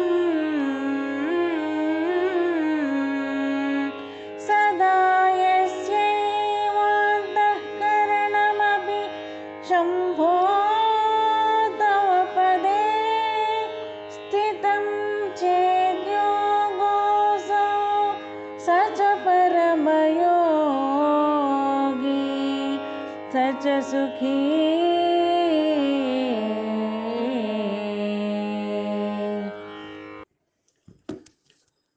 ಹಿಂದಿನ ಶ್ಲೋಕದಲ್ಲಿ ಹೇಳಿದ್ರು ನನ್ಗೆ ಅರ್ಹತೆ ಇದೆಯಾ ಅಂತ ನಾವೇನು ಯೋಚನೆ ಮಾಡೋ ಕೆಲಸ ಇಲ್ಲ. ಯಾವ ಶರೀರ ಬಂದರೂ ಸರಿ, ಭಕ್ತಿ ಅನ್ನೋದೊಂದು ಇದ್ದರೆ, ಸದಾ ಧ್ಯಾನ ಅನ್ನೋದೊಂದು ಮಾಡ್ತಾ ಇದ್ದರೆ ಆ ಆನಂದದಲ್ಲಿ ನಮ್ಮ ಮನಸ್ಸು ಅನ್ನೋದು ಮುಣುಗಿ ತೇಲುತ್ತೆ ಅಂತ ಹಿಂದಿನ ಶ್ಲೋಕದಲ್ಲಿ ಹೇಳಿದ್ರೆ, ಈ ಶ್ಲೋಕದಲ್ಲಿ ಹೇಳ್ತಾ ಇದ್ದಾರೆ ಯಾರಿಗೆ ಆಗುತ್ತೆ, ಯಾರಿಗೆ ಅರ್ಹತೆ ಇದೆ, ಯಾರಾದರೆ ಆ ಥರ ಭಕ್ತಿಯಿಂದ ಧ್ಯಾನ ಮಾಡ್ತಾ ಆನಂದದಲ್ಲಿ ಮುಣುಗಿ ತೇಲ್ಬೋದು ಅಂತ. ಸಾಮಾನ್ಯ, ಯಾಕೆಂದರೆ ನಮ್ಮೆಲ್ಲರಿಗೂ ಅನಿಸುತ್ತೆ ಕಷ್ಟ ಎಲ್ಲ ನನಗೇ ಇದೆ, ತೊಂದರೆ ಎಲ್ಲ ನನಗೆ ಇದೆ, ಆ ಈಶ್ವರನ ಧ್ಯಾನ ಮಾಡೋದಕ್ಕೆ ಒಂದು ಸಾಧನೆ ಮಾಡೋದಕ್ಕೆ ಇನ್ನು ಬಾಕಿ ಇರೋರಿಗೆಲ್ಲರಿಗೂ ಎಲ್ಲ ವಿಧವಾದ ಸೌಕರ್ಯನೂ ಇದೆ, ನನಗೆ ಆ ಸೌಕರ್ಯ ಇಲ್ದಲೇ ಇರೋದು ಅನ್ನೋ ಅಂಥ ಒಂದು ಮನಸ್ಥಿತಿ ಮನುಷ್ಯರಾದ ನಮ್ಮೆಲ್ಲರಿಗೂ ಇರೋ ಅಂಥದ್ದೇ. ಅವನು ಒಟ್ಟು ಅಂದ್ಕೊಳ್ತಾನೆ, ಅಂದರೆ ಬ್ರಹ್ಮಚಾರಿ ಅಂದ್ಕೊಳ್ತಾನೆ, ಅವನಿಗೇನಪ್ಪ ಗೃಹಸ್ಥ, ಅವನ ಹೆಂಡತಿ ಸಮಯಕ್ಕೆ ಸರಿಯಾಗಿ ಊಟ ಹಾಕ್ತಾಳೆ, ನೀರು ಬೇಕಾದರೆ ತಂದುಕೊಡ್ತಾಳೆ, ಎಲ್ಲ ಮಾಡ್ತಾಳೆ, ಅವನಿಗೇನು ಗೃಹಸ್ಥ, ಅವನಿಗೆಲ್ಲ ಸರಿಯಾಗಿ ನಡೆದೋಗುತ್ತೆ, ಹಾಗಾಗಿ ಅವ್ನು ಸಾಧನೆ ಮಾಡ್ಕೋಬೋದು ಚೆನ್ನಾಗಿ ಅಂತ ಅವ್ನು ಅಂದ್ಕೊಳ್ತಾನೆ. ನನಗಾದರೆ ನಾನು ಬ್ರಹ್ಮಚಾರಿ, ನನ್ನ ಕೆಲಸಗಳೆಲ್ಲ ನಾನೇ ಮಾಡ್ಕೋಬೇಕು ಅಂತ ಅವ್ನು ಅಂದ್ಕೊಳ್ತಾನೆ. ಗೃಹಸ್ಥ ಅಂದ್ಕೊಳ್ತಾನೆ ಸನ್ಯಾಸಿ ಕೆಲಸ ಎಂಥ ಒಳ್ಳೆ ಕೆಲಸ ಅಲ್ವಾ, ಅವನು ಚೆನ್ನಾಗಿ ಸಾಧನೆ ಮಾಡ್ಕೋಬೋದು, ನನ್ನ ಹಾಗೆ ಅವನಿಗೆ ಸಂಸಾರದ ತಾಪತ್ರಯ ಇಲ್ವಲ್ಲ ಅಂತ ಗೃಹಸ್ಥನ ಅಂದ್ಕೊಳ್ತಾನೆ. ಹಾಗೆ ಸನ್ಯಾಸಿ ಕಷ್ಟಗಳೇನು ಅಂತ ನಮಗೇನು ತಿಳಿಯುತ್ತೆ, ಹಾಗೆ ಸನ್ಯಾಸಿನೂ ಅನ್ಕೋಬಹುದು. ಸನ್ಯಾಸಿ ಆದರೆ ಸನ್ಯಾಸಿ ನಾನು ಸಂಸಾರಿ ಆಗಿದ್ದರೆ ಚೆನ್ನಾಗಿತ್ತು ಅಂತ ಸನ್ಯಾಸಿ ಅನ್ಕೋಬಾರ್ದಂತೆ, ಅದಷ್ಟು ಚೆನ್ನಾಗಿ ಕಾಣಿಸಲ್ಲ. ಹಾಗೆ ಒಬ್ಬರಿಗಿಂತ ಇನ್ನೊಬ್ಬರು ಶಾಂತವಾಗಿದ್ದಾರೆ, ಇನ್ನೊಬ್ರಿಗೆ ಸೌಕರ್ಯ ಇದೆ ಶಿವನ ನಾಮಸ್ಮರಣೆಗೆ ಅಂತ ಎಲ್ಲರೂ ಅಂದ್ಕೊಳ್ತಾರೆ. ಆದರೆ ಯಾರಾದರೂ ಸರಿ ಆ ಭಕ್ತಿ ಅನ್ನೋದು ಇದ್ದರೆ ಆ ಆನಂದದಲ್ಲಿ ಮುಣುಗಿ ತೇಲೋದಕ್ಕೆ ಯಾರಾದರೂ ಸರಿ ಒಟುರ್ವಾ ಗೇಹಿವಾ, ಒಟೂರ್ ಅಂದರೆ ಬ್ರಹ್ಮಚಾರಿ, ಗೇಹಿ ಅಂತಂದರೆ ಗೃಹಸ್ಥನು, ಯತಿರಪಿ ಜಟೀವ, ಯತಿ ಅಂದರೆ ಯತಿಗಳು, ಅವನು ಬ್ರಹ್ಮಚಾರಿ ಆಗ್ಬೋದು, ಗೃಹಸ್ಥನಾಗ್ಬೋದು, ಯತಿ ಆಗ್ಬೋದು. ಯತಿರಪಿ ಜಟೀವ ಅಂತಂದರೆ ಈ ಜಟೆಗಳನ್ನೆಲ್ಲ ಬಿಟ್ಕೊಂಡು ಗುಹೆಗಳಲ್ಲಿರ್ತಾರೆ ಅಘೋರರು ಅಂತ ಹೇಳ್ತಾರೆ ಅವ್ರನ್ನ, ಅವರಾದರೂ ಸರಿ ಬ್ರಹ್ಮಚಾರಿಯಾಗ್ಲಿ, ಗೃಹಸ್ಥನಾಗ್ಲಿ, ಯತೀಶ್ವರರಾಗ್ಲಿ ಅಥವಾ ಘೋರರಾಗ್ಲಿ ತದಿತರೋ ಇನ್ಯಾರಾದ್ರೂ ಹಾಕ್ಕೊಳ್ಳಿ, ಭವತು ಕಿಂ ತೇನ ಭವತಿ, ಯಾರಾದ್ರೂ ಹಾಕ್ಕೊಳ್ಳಿ. ಅವರು ಯದೀಯಂ ಹೃತ್ಪದ್ಮಂ ಯದಿ ಭವದಧೀನಂ ಪಶುಪತೆ ಅಂತ ಇದ್ದಾರೆ. ಅಂದರೆ ಬ್ರಹ್ಮಚಾರಿಯಾಗಲಿ, ಯತಿಯಾಗಲಿ, ಗೃಹಸ್ಥನಾಗಲಿ, ತದಿತರೋ ಯಾರಾದರೂ ಆಗಲಿ ಅವನ ಹೃದಯ ಪದ್ಮವನ್ನು ಆ ಶಂಭುವಿನ ಪಾದ ಪದ್ಮಗಳ ಮೇಲೆ ನಿಲ್ಸದನ್ನ ಭವಭಾರಂಚ ವಹಸಿ, ಆ ನಮ್ಮ ಒಂದು ಸಂಸಾರ ಭಾರವನ್ನೆಲ್ಲ ಅವನೇ ತಗೊಳ್ತಾನಂತೆ. ಅದಕ್ಕೆ ನಾನು ವಟು ಆಗಿರಬೇಕು ಅಂತ ಏನೂ ಇಲ್ಲ, ನಾನು ಗೃಹಸ್ಥನಾಗಬೇಕು ಅಂತ ಏನೂ ಇಲ್ಲ. ಗೃಹಸ್ಥರಿಗೆ ತುಂಬ ಕಷ್ಟ ಇದೆ ಸಾಧನೆ ಮಾಡೋದಕ್ಕೆ, ಅವ್ರ ಸಂಸಾರದಲ್ಲಿ ಸಿಗಾಕೊಂಡಿದ್ದಾರೆ ಅನ್ನೋದು ಏನೂ ಇಲ್ಲ. ಯಾರಾದರೂ ಸರಿ ಆ ಒಂದು ಅವರು ಹೃದಯ ಪದ್ಮವನ್ನು ಆ ಶಂಭುವಿನ ಪಾದ ಪದ್ಮಗಳ ಮೇಲೆ ಇಟ್ಟರೆ ಅವರ ಒಂದು ಭವಭಾರಂಚ ವಹಿಸಿ ಅವರು ಎಲ್ಲ ಒಂದು ಇದನ್ನು ಆ ಪರಮಾತ್ಮನೇ ನೋಡ್ಕೊಳ್ತಾನಂತೆ ಅಷ್ಟೆ. ಇಲ್ಲಿ ಬೇಕಾಗಿರೋದೆಲ್ಲ ಮನಸ್ಸನ್ನು ಆ ಮಹಾದೇವನಿಗೆ ಅರ್ಪಣೆ ಮಾಡೋದು ಬೇಕಾಗಿರೋದು. ನಮ್ಮ ಮನಸ್ಸನ್ನು ಅವನಿಗೆ ಅರ್ಪಣೆ ಮಾಡಬೇಕು. ಅದೊಂದು ನಮ್ಮ ಕೈಲಾದರೆ ಉಳಿದಿದ್ದೆಲ್ಲ ಅವನೇ ನೋಡ್ಕೊಂಡು ಹೋಗ್ತಾನಂತೆ. ಈ ರೀತಿ ಎಷ್ಟು ಜನಕ್ಕೆ ಅವನ ಮನಸ್ಸನ್ನು ಆ ಮಹಾದೇವನಿಗೆ ಅರ್ಪಣೆ ಮಾಡಿರೋ ಅಂಥವ್ರನ್ನೇ ಎಷ್ಟು ಜನನ್ನ ಅವನು ಕಾಪಾಡಿರೋ ಅಂಥದ್ದು ಅಲ್ವಾ. ಎಷ್ಟು ಜನನ್ನ ಹೀಗೆ ಈ ಈಶ್ವರಮಯವಾಗಿ ಬದುಕೋದು, ಈಶ್ವರನಿಗೆ ಮನಸ್ಸು ಅರ್ಪಣೆ ಮಾಡೋದು ಅಂತಂದರೆ ನಾವೇನೋ ಬೆಳಗ್ಗೆ ಎದ್ದು ಜಪ ತಪ ಮಾಡ್ತಾ ಧ್ಯಾನ ಮಾಡಿ ಪೂಜೆ ಮಾಡ್ತಾ ಇರೋದಂಥದ್ದೇ ಅಲ್ಲ. ದಿನಾ ಪೂರ್ತಿ ಶಿವಮಯವಾಗಿ ನಾವು ಜೀವನ ನಡೆಸ್ಬೇಕಂತೆ. ಅಂದರೆ ಸತ್ಯ ಹೇಳೋ ಅಂಥದ್ದು, ಒಂದು ಸಾತ್ವಿಕವಾದಂಥ ಒಂದು ಜೀವನ, ಒಂದು ಧರ್ಮಬದ್ಧವಾದಂಥ ಒಂದು ಕ್ರಮಶಿಕ್ಷಣೆ, ಇವೆಲ್ಲ ಸೇರಿ ಇರೋ ಅಂಥದ್ದೇ ಆ ಒಂದು ಧ್ಯಾನ, ಒಂದು ಜಪದ ಜೊತೆಗೆ ಇವೆಲ್ಲ ಸೇರಿದ್ರೇನೆ ಅದೇ ಶಿವಮಯವಾದಂಥ ಮಹದೇವಮಯವಾದಂಥ ಒಂದು ಜೀವನ ಅಂತ ಆಗುವಂಥದ್ದು. ಇದ್ರ ಜೊತೆಗೆ ಇನ್ನು ಕೆಲವರು ಇರ್ತಾರೆ, ಇವಾಗ ಈಶ್ವರನ ಧ್ಯಾನ ಮಾಡ್ತಾ ಲಲಿತೆ ಧ್ಯಾನ ಮಾಡ್ತಾ ಜಪ ಮಾಡ್ತಾ ಕೂತಿದ್ರೆ ಆ ಕಡೆ ಇರೋವಂಥವ್ರು ಕೊನೆ ಪಕ್ಷ ಮಾತಾಡ್ದಲೆ ಮೌನವಾಗಿದ್ದರೆ ಅವರೇನೋ ಧ್ಯಾನ ಮಾಡ್ತಾ ಇದ್ದಾರೆ, ಶಿವನ ಸೇವೆ ಮಾಡ್ತಾ ಇದ್ದಾರೆ, ಲಲಿತನ ಸ್ಮರಿಸ್ತಾ ಇದ್ದಾರೆ ಅಂತ ಇವ್ರು ನಿಶಬ್ದವಾಗಿ ಇದ್ರಾ ಇವ್ರು ಮಾಡೋದು ಶಿವನ ಸೇವೆನೇ ಆಗುತ್ತೆ ಅಲ್ವಾ. ಅವ್ರು ಮಾಡೋ ಅಂಥ ಒಂದು ಧ್ಯಾನಕ್ಕೆ ಇವರೊಂದು ಸಹಕಾರ ಕೊಟ್ಟರೆ ಇವ್ರು ಮಾಡೋದು ಒಂದು ಆ ಶಿವನ ಸೇವೆ ಅಂತಲೇ ಆಗುವಂಥದ್ದು. ಹಾಗೆ ಏನೋ ಅವ್ರು ಮಾಡ್ತಾ ಇರ್ತಾರೆ, ಲಕ್ಷ ಕುಂಕುಮಾರ್ಚನೆ ಮಾಡಬೇಕು ಅಂದ್ಕೊಳ್ತಾರೆ, ಲಕ್ಷ ಹೂವಿನ ಅರ್ಚನೆ ಮಾಡಬೇಕು ಅಂತ ಅಂದ್ಕೊಳ್ತಾರೆ. ಅವ್ರಿಗೆ ನಾವು ನಮ್ಮ ಕೈಲಾಗಿರೋ ಅಷ್ಟು ಸುಖವಾಗಿ ನಮ್ಮ ಕೈಲಿ ಎಷ್ಟಾಗುತ್ತೋ ಅಷ್ಟು ಸಹಕರಿಸಿದ್ವಾ, ಅದು ಈಶ್ವರನ ಸೇವೆನೇ ಆಗುವಂಥದ್ದು. ಮತ್ತು ಈ ಕೆಲವರು ಆ ಈಶ್ವರನ ಸೇವೆಯನ್ನು ಮಾಡ್ತಾ ಇದ್ದಂಥವ್ರಿಗೆ, ಆ ಶಿವಧ್ಯಾನವನ್ನು ಮಾಡ್ತಾ ಇರೋವಂಥವ್ರಿಗೆ ಅವರಿಗೆ ಹೊತ್ತಿಗೆ ಸರಿಯಾಗಿ ಏನಾದರೂ ಒಂದು ಸ್ವಲ್ಪ ಅವ್ರಿಗೆ ಆಹಾರವನ್ನು ಕೊಟ್ವಾ ನಾವು ಅದು ಆ ಶಿವನಿಗೆ ಕೊಟ್ಟಂಗಂತೆ. ಯಾಕೆಂದರೆ ಆ ಶಿವನ ಅವನಿಗೇನು ಶರೀರ ಅಂತ ಇಲ್ಲ, ಅವನು ನಾವು ಕೊಡೋ ಅಂಥ ಯಾವ ಆಹಾರನೂ ಅವನು ತಿನ್ನಲ್ಲ ಅವನು ಅಲ್ವಾ. ಇಷ್ಟಕ್ಕೂ ಅವನು ತಿನ್ನೋಂಥ ಆಹಾರ ನಾವೆಲ್ಲರಿಗೂ ಕೊಡೋಕ್ಕಾಗುತ್ತೆ? ಅವನು ಮಹಾಪ್ರಳಯ ಕಾಲದಲ್ಲಿ ಬಟಾಣಿಗಳು ತಿಂದಂಗೆ ಎಲ್ಲವನ್ನು ತಿಂದಾಕೋನು ಅವನು. ಅವನಿಗೆ ನಾವೇನು ಆಹಾರ ಕೊಡೋದಕ್ಕೆ ಸಾಧ್ಯ ಆಗುತ್ತೆ? ಅದೇ ಆ ಈಶ್ವರವನ್ನು ಸೇವನೆ ಮಾಡೋ ಅಂಥವ್ರಿಗೆ, ಆ ಅಮ್ಮನವ್ರ ಸೇವೆ ಮಾಡೋ ಅಂಥವ್ರಿಗೆ ಒಂದಷ್ಟು ಆಹಾರ ಅಂತ ಕೊಟ್ಟರೆ ಅದೇ ಶಿವಾಗ್ನೌ ಜುಹ್ವಂತಹ ಸುರಭಿಗೃತ ದಾರಾಹುತಿಶತೈ ಅಂತ ಹೇಳ್ಕೊಂಡಿದ್ದೀವಲ್ಲ, ಆ ಶಿವಾಗ್ನವ್ ಅದ ಈಶ್ವರನಿಗೆ ಕೊಟ್ಟಂಗಾಗುತ್ತಂತೆ.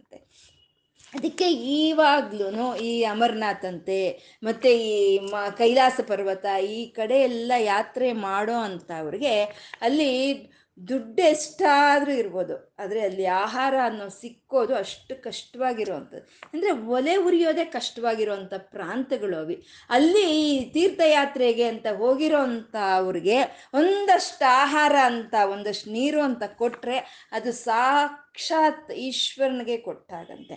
ಅದಕ್ಕೆ ಅಲ್ಲೆಲ್ಲನೂ ಆ ಅಮರನಾಥ್ ಕಡೆ ಆಗ್ಬೋದು, ಈ ಮಾನಸ ಕೈಲಾಸ ಮಾನಸರೋವರ ಪ್ರಾಂತ್ಯಗಳಾಗ್ಬೋದು, ಎಲ್ಲ ಲಂಗರ್ಸ್ ಅಂತ ಅಲ್ಲಿ ಓಪನ್ ಮಾಡಿರ್ತಾರೆ. ಅಂದರೆ ಎಲ್ಲ ಸಂಪೂರ್ಣ ಆಹಾರ ಪದಾರ್ಥಗಳೆಲ್ಲ ಇಟ್ಕೊಂಡಿರ್ತಾರೆ, ಎಲ್ಲ ಬೇಕಾಗಿರುವಂಥ ಔಷಧಿಗಳನ್ನೆಲ್ಲ ಇಟ್ಕೊಂಡಿರ್ತಾರೆ.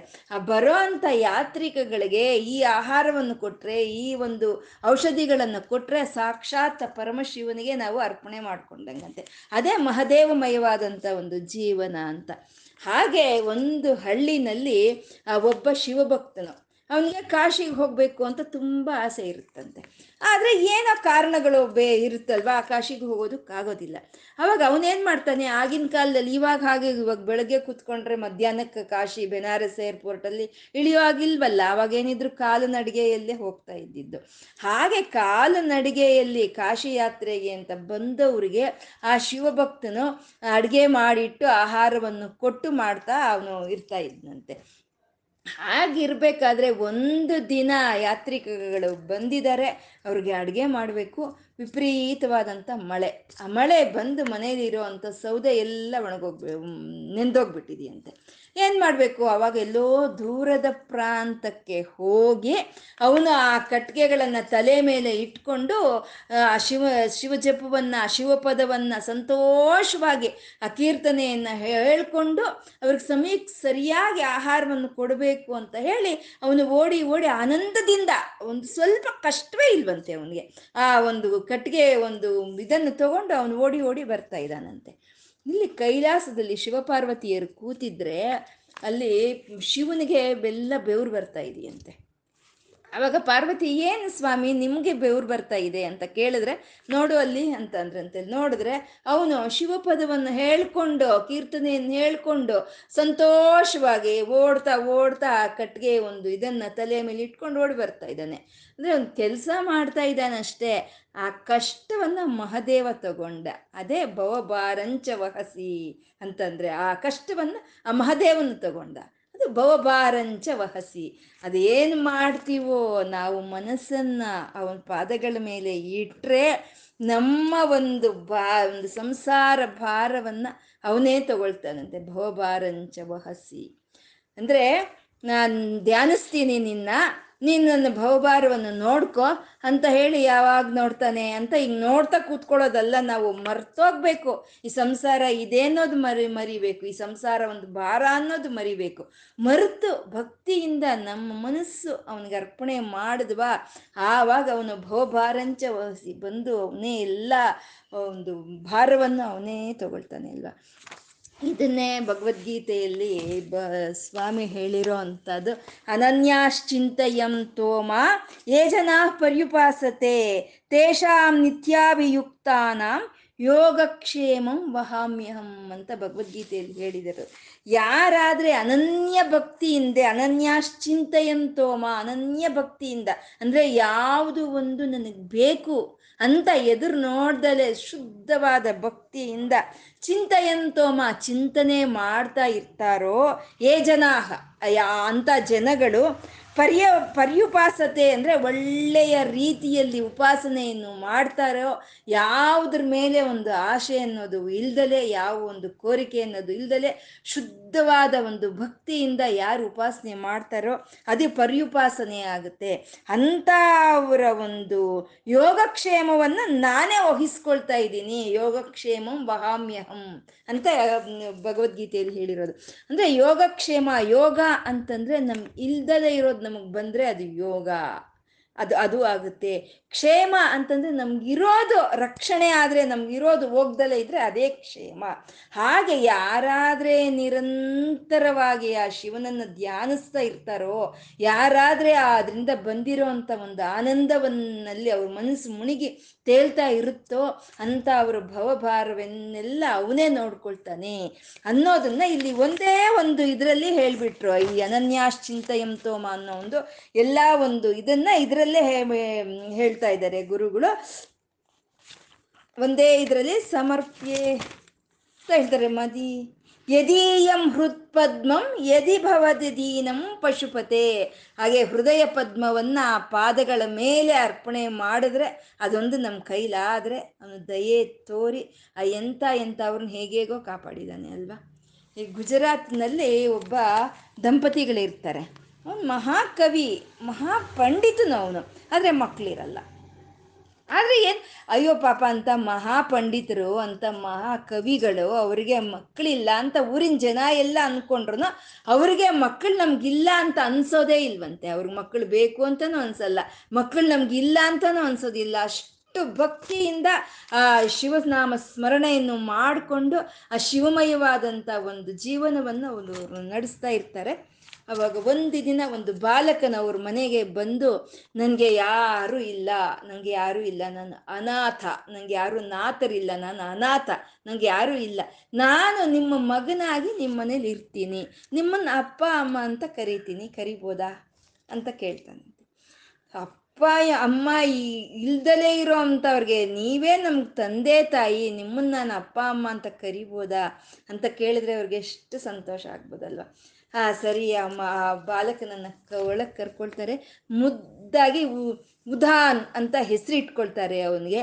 ಸರಿ, ಇವರು ಶಿವಪೂಜೆಯನ್ನು ಮಾಡ್ತಾ ಇದ್ರೆ ಅವರು ಅವನ ಪಾತ್ರೆಯನ್ನು ತೊಳ್ಕೊಳ್ಳೋದು, ಉದಾನ್ ನೀರು ತೊಗೊಂಡ್ಬಾರೋ, ಉದಾನ್ ಹೂವು ತೊಗೊಂಡ್ಬಾರೋ, ಉದಾನ್ ಅಂಗಡಿಗೆ ಹೋಗಿ ಹಣ್ಣು ತೊಗೊಂಡ್ಬಾರೋ, ಇನ್ನು ಅವ್ರ ಹೆಂಡತಿ ಉದಾನ್ ತರಕಾರಿ ತೊಗೊಂಡ್ಬಾರೋ, ಉದಾನ್ ಕೈಲಾಗ್ತಾ ಇಲ್ವೋ ಈ ಸೀರೆ ಒಣಗಿ ಹಾಕೋ ಅಂತ ಎಲ್ಲ ಅವರು ಹೇಳ್ತಾ ಇದ್ರೆ ಈ ಮಗು ಎಲ್ಲ ಕೆಲಸ ಮಾಡಿಕೊಂಡು ಅವ್ರ ಹತ್ರ ಇರುತ್ತೆ. ಕೆಲವು ಸರಿ ಮುದ್ದು ಮಾಡ್ತಾರೆ, ಕೆಲವು ಸರಿ ಕೋಪ ಮಾಡ್ಕೊಳ್ತಾರೆ, ಕೆಲವು ಸರಿ ಬೈತಾರೆ, ಎಲ್ಲ ಪಟ್ಕೊಂಡು ಆ ಮಗು ಇರುತ್ತೆ. ಒಂದು ದಿನ ಎಲ್ಲ ಒಂದು ಹಳ್ಳಿಗೆ ಹೋಗ್ಬೇಕಾಗುತ್ತೆ ಆ ಕವಿಗಳು. ಹೋಗ್ಬೇಕಾದ್ರೆ ಸರಿ ಬೆಳಗ್ಗೆ ಈ ಉದಾನ್ನ ಹಿಡ್ಕೊಂಡು ಕರ್ಕೊಂಡು ಆ ಹಳ್ಳಿಗೆ ಹೋಗ್ತಾರೆ, ಪ್ರಯಾಣ ಮಾಡ್ತಾರೆ. ಮಧ್ಯಾಹ್ನ ಆಗ್ಬಿಟ್ಟಿದೆ, ನೀರಿಲ್ಲ, ಬಾಯರ್ಕೆ ಆಗ್ತಾ ಇದೆ. ಇದೇನೋ ರೈಲ್ ಚೊಂಬು ಅಂತಾರಲ್ವ, ಅಂತ ಚೊಂಬು ತೊಗೊಂಡೋಗಿರ್ತಾರೆ ನೀರು ಹಾಕ್ಕೊಂಡು. ಅದು ತೆಗೆದು ನೋಡಿದ್ರೆ ಒಂದು ಡ್ರಾಪು ನೀರಿಲ್ಲ, ಎಲ್ಲ ಯಾವಾಗಲೂ ಕುಡಿದು ಬಿಟ್ಟಿದ್ದಾರೆ. ಮತ್ತೆ ಉದಾ, ನೀರಿಲ್ವಲ್ಲೋ, ತಂದಿದೀಯ ಮಗು ಅಂತಂದರೆ, ಅಯ್ಯೋ ತಂದಿದ್ದೆಲ್ಲ ನೀರು ಆಗೋಯ್ತು ಗುರುಗಳೇ ಅಂತಾನೆ. ಮತ್ತೆ ಹೇಗೋ ತುಂಬ ಬಾಯರ್ಕೆ ಆಗ್ತಾ ಇದೆ ಅಂತ ಅಂದರೆ, ನಂತರ ತಿಂಕೊಡಿ ಅಂತ ಅವನ ರೈಲ್ ಚೊಂಬನ್ನು ಇಸ್ಕೊಂಡು ಹೋಗ್ತಾನೆ. ಇಲ್ಲೆಲ್ಲೋ ಹತ್ತಿರದಲ್ಲೂ ಯಾವುದೋ ಒಂದು ಮನೆ ಅಂತ ಇರೋ ಅಂಥ ಒಂದು ಯಾವ ಸಂಕೇತನೂ ಇಲ್ಲಿಲ್ಲ, ಇಲ್ಲಿ ಯಾವುದೋ ಒಂದು ನೀರಿದೆ ಅನ್ನೋ ಒಂದು ಯಾವ ಸೂಚನೆಯೂ ಇಲ್ಲ. ಇವನು ಎಷ್ಟೊತ್ತು ತರ್ತಾನೋ ಏನೋ, ಎಲ್ಲಿ ಹೋಗ್ತಾನೋ ಅಂತ ಅಂದ್ಕೊಳ್ತಿದ್ರೆ ಹಾಗೆ ಹೋಗಿ ಈಗ ಬಂದುಬಿಡ್ತಾನೆ. ತಗೊಳ್ಳಿ ಗುರುಗಳೇ ನೀರು ಅಂತ ಹೇಳಿ, ತಗೊಳ್ಳಿ ಅಪ್ಪ ನೀರು ಅಂತ ಕೊಡ್ತಾನೆ. ಕೊಟ್ಟಾಗ ಅವ್ರಿಗೆ ಆಶ್ಚರ್ಯ ಆಗುತ್ತೆ, ಇಷ್ಟು ಬೇಗ ಇವನು ಎಲ್ಲಿಂದ ತೊಗೊಂಡು ಬಂದ ನೀರು ಅಂತ ಹೇಳಿ ಮೊದಲು ದಾಹ ಆಗ್ತಾ ಇದೆ ಅಂತ ಮೊದಲು ನೀರು ಕುಡಿದ್ರೆ ಅವ್ರ ಜೀವನದಲ್ಲಿ ಯಾವತ್ತೂ ಅಂತ ನೀರು ಕುಡ್ದಿರಲ್ವಂತೆ, ಅಷ್ಟು ಶುದ್ಧವಾದ ಅಷ್ಟು ರುಚಿಯಾದ ನೀರನ್ನು ಅವರು ಕುಡ್ತಾರೆ. ಕುಡಿದು ಬಿಟ್ಟು ಕೈ ಹಿಡ್ಕೊಳ್ತಾರೆ, ಹೇಳು ಎಲ್ಲಿಂದ ತಂದೆ ನೀನು ಈ ನೀರನ್ನು, ನಾನು ಯಾವತ್ತೂ ಇಂಥ ನೀರೇ ಕುಡ್ದಿಲ್ಲ, ಇಷ್ಟು ಬೇಗ ನೀನು ಎಲ್ಲಿಂದ ತಂದೆ ಹೇಳು ಅಂತ. ಇಲ್ಲೇ ಇಲ್ಲೇ ತೊಗೊಂಡು ಬಂದೆ ಅಂತಾನೆ. ಇಲ್ಲ ಇಲ್ಲ ಹೇಳು, ಇಷ್ಟು ಬೇಗ ಹೇಗೆ ತೊಗೊಂಡು ಬಂದೆ ನೀನು ಹೇಳು ಇವಾಗ ಅಂತ ಬಲವಂತ ಮಾಡಿದ್ರೆ ಆವಾಗ ಹೀಗೆ ತೊಗೊಂಡು ಬಂದೆ ಅಂತ ತೋರಿಸ್ತಾನೆ ಅವನು. ಅಂದರೆ ಜಟೆಗಳಲ್ಲಿ ಇರೋವಂಥ ಗಂಗೆಯನ್ನು ಬೊಗ್ಸಿ ನಾನು ತೊಗೊಂಡು ಬಂದೆ ಅಂತ ಈಗ ಅವನ ಜಟೆಗಳನ್ನು ತೋರಿಸ್ತಾನಂತೆ. ಆವಾಗ ಇವ್ರಿಗೆ ಒಂದು ನಡುಕ ಬಂದ್ಬಿಡುತ್ತೆ. ಬಂದ್ಬಿಟ್ಟು ಯಾರು ನೀನು ಹೇಳು ಅಂತ ಕಾಲು ಹಿಡ್ಕೊಳ್ಳೋ ಅಷ್ಟೊತ್ತಿಗೆ ಅಲ್ಲಿ ಆ ಚಂದ್ರಶೇಖರನ ರೂಪ ಆ ಬಾಲಕನಲ್ಲಿ ಕಾಣಿಸ್ತಂತೆ. ಅವ್ರಿಗೆ ಚಂದ್ರಶೇಖರನ ರೂಪ ಕಾಣಿಸ್ತಂತೆ. ಆವಾಗ ಪಾದಗಳ ಮೇಲೆ ಬಿದ್ದು ಅಳತಾರೆ ಅಳತಾರೆ ಅಳತಾರೆ, ಅಷ್ಟು ಅಳ್ತಾರೆ. ನೀನಾ ನಮ್ಮನೆಗೆ ಬಂದಿದ್ದು, ಇಷ್ಟು ದಿನ ನಮ್ಮನ್ನು ಅಪ್ಪ ಅಮ್ಮ ಅಂತ ಕರೆದಿದ್ದು ನೀನಾ, ನಮಗೆ ಊಡ್ಗ ಮಾಡಿದ್ದು ನೀನಾ, ನಮ್ಮ ಕೈಯಲ್ಲಿ ಒಡಿಸ್ಕೊಂಡೆ, ನಮ್ಮ ಕೈಯಲ್ಲಿ ಬಯಸ್ಕೊಂಡೆ ನೀನಾ ಅಂತ ಹೇಳಿ ಅವರು ಪಾದಗಳ ಮೇಲೆ ಬಿದ್ದು ಅಳ್ತಾರಂತೆ. ಆವಾಗ ನೋಡು ಇವಾಗ ನಾನು ನಿಮ್ಮ ಜೊತೇಲಿ ನಿನ್ನ ಮನೆಗೆ ಬರಬೇಕಾ ಬೇಡವಾ ಹೇಳು ಅಂತ ಕೇಳುತ್ತೆ ಅದು. ಅಂದರೆ ಯಾರು ಬೇಡ ಅಂತಾರೆ ಮಹದೇವನ್ನ, ಬರಬೇಕು ಬರಬೇಕು ಅಂತ. ಹಾಗಾದರೆ ನೀನು ಒಬ್ಬರಿಗೂ ಹೇಳಬಾರ್ದು, ನಾನೇ ಬಂದಿರೋದು ಅಂತ ನೀನು ಯಾರಿಗೂ ಹೇಳಬಾರ್ದು. ನೀನು ಯಾವತ್ತು ಯಾರಿಗಾದರೂ ಹೇಳಿದ್ರೆ ನಾನು ಆವತ್ತೇ ನಾನು ಮಾಯವಾಗಿ ಹೋಗ್ತೀನಿ. ಹಾಂ ಸರಿ, ನಾನು ಯಾರಿಗೂ ಹೇಳೋದಿಲ್ಲ ಅಂತ ಕರ್ಕೊಂಡು ಬರ್ತಾರೆ ಮನೆಗೆ. ಬಂದಾಗಿಂದ ಭಯದಿಂದನೇ ಇರ್ತಾರೆ. ಅವನ ಮಗುಗೇನು ಕೆಲಸ ಹೇಳೋದಿಲ್ಲ, ಅವನ ಮಗುವೇ ನೋಡಿಕೊಂಡು ಇರ್ತಾರೆ. ಆದರೆ ಅವ್ರ ಹೆಂಡತಿಗೆ ಗೊತ್ತಿಲ್ವಲ್ಲ, ಅವರು ಪಾಪ ಕೆಲಸ ಹೇಳ್ತಾನೆ ಇರ್ತಾರೆ. ಕೆಲವು ಸರಿ ಗದರ್ತಾರೆ. ಗದರ್ದಾಗ ಗದರ್ಬೇಡ ಅಂತ ಅಂದಾಗ ಈ ಹುಡುಗ ಶ್ ಅಂತಿರ್ತಾನೆ, ಹೇಳ್ಬೇಡ ಹೊರಟೋಗ್ತೀನಿ ಅಷ್ಟೇ ಅಂತ.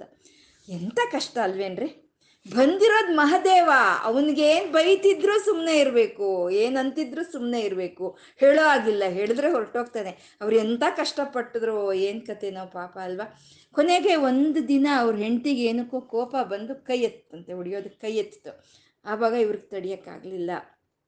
ಯಾರು ಅಂದ್ಕೊಂಡಿದೀಯಾ, ಪರಮಶಿವನು ಮಹಾದೇವನು ಬಂದಿರೋನು, ಅವನ ಮೇಲೆ ಕೈ ಎತ್ತಾ ಇದೆಯಲ್ಲ ನೀನು ಅಂತ ಹೇಳಿದ್ರೆ ಆಕೆ ಅಳಕ್ಕೆ ಶುರು ಮಾಡಿಬಿಟ್ರಂತೆ. ಈ ಮಗು ಮಾಯವಾಗಿ ಹೋಯ್ತು. ಅಷ್ಟೇ ರೀ. ಅವ್ರ ಜೀವನದಲ್ಲಿ ಇನ್ನು ಪೂರ್ತಿ ಅಳುನೇನಂತೆ, ಪೂರ್ತಿ ಅಳುನೇ ನೀನು ಬಂದಿಯಲ್ಲ, ನಿನ್ನನ್ನು ನಾವು ಉಳಿಸ್ಕೊಳ್ಳಿಲ್ವಲ್ಲ ಅಂತ ಹೇಳಿ ಅವ್ರ ಜೀವನ ಪೂರ್ತಿ ಅವರು ಅಳ್ತಾನೇ ಇದ್ರಂತೆ. ಹಾಗೆ ಅವ್ರ ಭಾವನೆಗಳನ್ನು ಅವರು ಹಂಚ್ಕೊಂಡು, ಕರೆದ್ರೆ ಹೂ ಅಂದೆ, ಕೇಳಿದ್ರೆ ನೀರು ಕೊಟ್ಟೆ ಅಂತ ಹೇಳಿ ಅವರ ಭಾವನೆಗಳನ್ನೆಲ್ಲ ಹಂಚ್ಕೊಂಡು ಒಂದು ಉದಾನ್ ಅನ್ನೋ ಒಂದು ಹೆಸರಲ್ಲೇ ಒಂದು ಗ್ರಂಥವನ್ನು ಬರೆದಿದ್ದಾರಂತೆ. ಅದು ಗುಜರಾತ್ನಲ್ಲಿ ಇವತ್ತು ಜನಸಾಮಾನ್ಯವಾದಂಥ ಶ್ಲೋಕಗಳಂತೆ ಅವು. ಆ ರೀತಿ ಎಷ್ಟು ಜನಕ್ಕೆ ಆ ಮಹಾದೇವನು ಅವನು ಭವಭಾರಂಚ ವಹಿಸಿ ಆ ಎಲ್ಲ ಒಂದು ಸಂಸಾರ ತಾಪತ್ರಯಗಳನ್ನು ಎಲ್ಲ ಅವನು ನಿವಾರಣೆ ಮಾಡಿದ್ದು ಅಲ್ವಾ. ಬೇಕಾಗಿರೋದೊಂದೇ, ನಮ್ಮ ಮನಸ್ಸನ್ನು ಆ ಮಹಾದೇವನಿಗೆ ಅರ್ಪಣೆ ಮಾಡಬೇಕು. ಬೇಕಾಗಿರೋದು ಒಂದೇ, ನಾವು ಅವನ ಆಧೀನದಲ್ಲಿ ಇದ್ದೀವಿ ಅಂತ ನಾವು ತಿಳ್ಕೋಬೇಕು. ಯಾವಾಗ ತಿಳ್ಕೊಳ್ತೀವೋ, ಅದು ತಿಳ್ಕೊಳ್ತಾ ಇದ್ರೆ ನಾನು ಮಾಡಿದೆ ನಂದೇನಾಗುತ್ತೋ, ನಾನು ಮಾಡಿದೆ ನಂದು ಏನಾಗೋಗುತ್ತೋ ಅನ್ನೋದೇ ಇರುತ್ತೆ ಅಲ್ವಾ.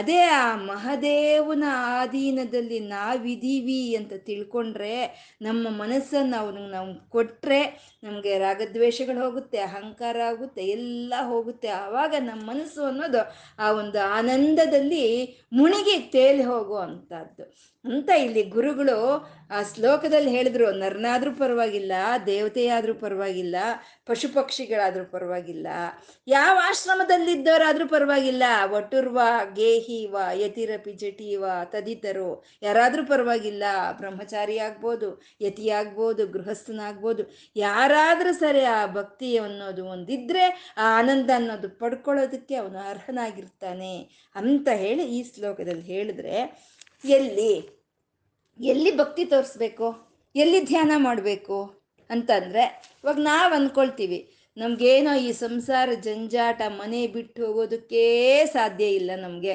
ಅವ್ರಿಗೇನ್ರಿ ಚೆನ್ನಾಗಿ ಹೋಗಿ ದೇವಸ್ಥಾನಕ್ಕೆ ಹೋಗ್ತಾರೆ, ಅಲ್ಲಿ ಕೂತ್ಕೊಂಡು ಧ್ಯಾನ ಮಾಡ್ಕೊಂಡು ಬರ್ತಾರೆ ಅಂತ ಅಂತೀವಿ ನಾವಲ್ವಾ.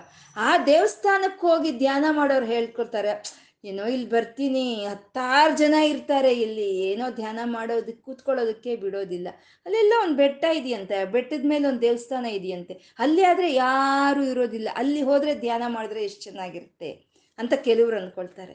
ಇನ್ನು ಕೆಲವರು ಕಾಶಿಗೆ ಹೋಗೋಣ, ಕಾಡಿಗೆ ಹೋಗೋಣ, ನದಿ ತೀರಕ್ಕೆ ಹೋಗೋಣ ಅಂತ ಇನ್ನು ಕೆಲವರು ಅಂದ್ಕೊಳ್ತಾರೆ ಧ್ಯಾನ ಮಾಡಿ ಆ ರೀತಿ ಒಂದು ಆನಂದವನ್ನು ಪಡ್ಕೊಳ್ಳೋದಕ್ಕೆ. ಆದರೆ ಅದು ಎಲ್ಲಾದರೂ ಆಗ್ಬೋದು, ಮನಸ್ಸಿರಬೇಕು, ಮನಸ್ಸನ್ನ ಮಹಾದೇವನ ಮಯವಾಗಬೇಕು, ಮಹಾದೇವನಿಗೆ ಆಧೀನವನ್ನು ಮಾಡಿದಾಗ ಎಲ್ಲಾದರೂ ನಡೆಯುತ್ತೆ.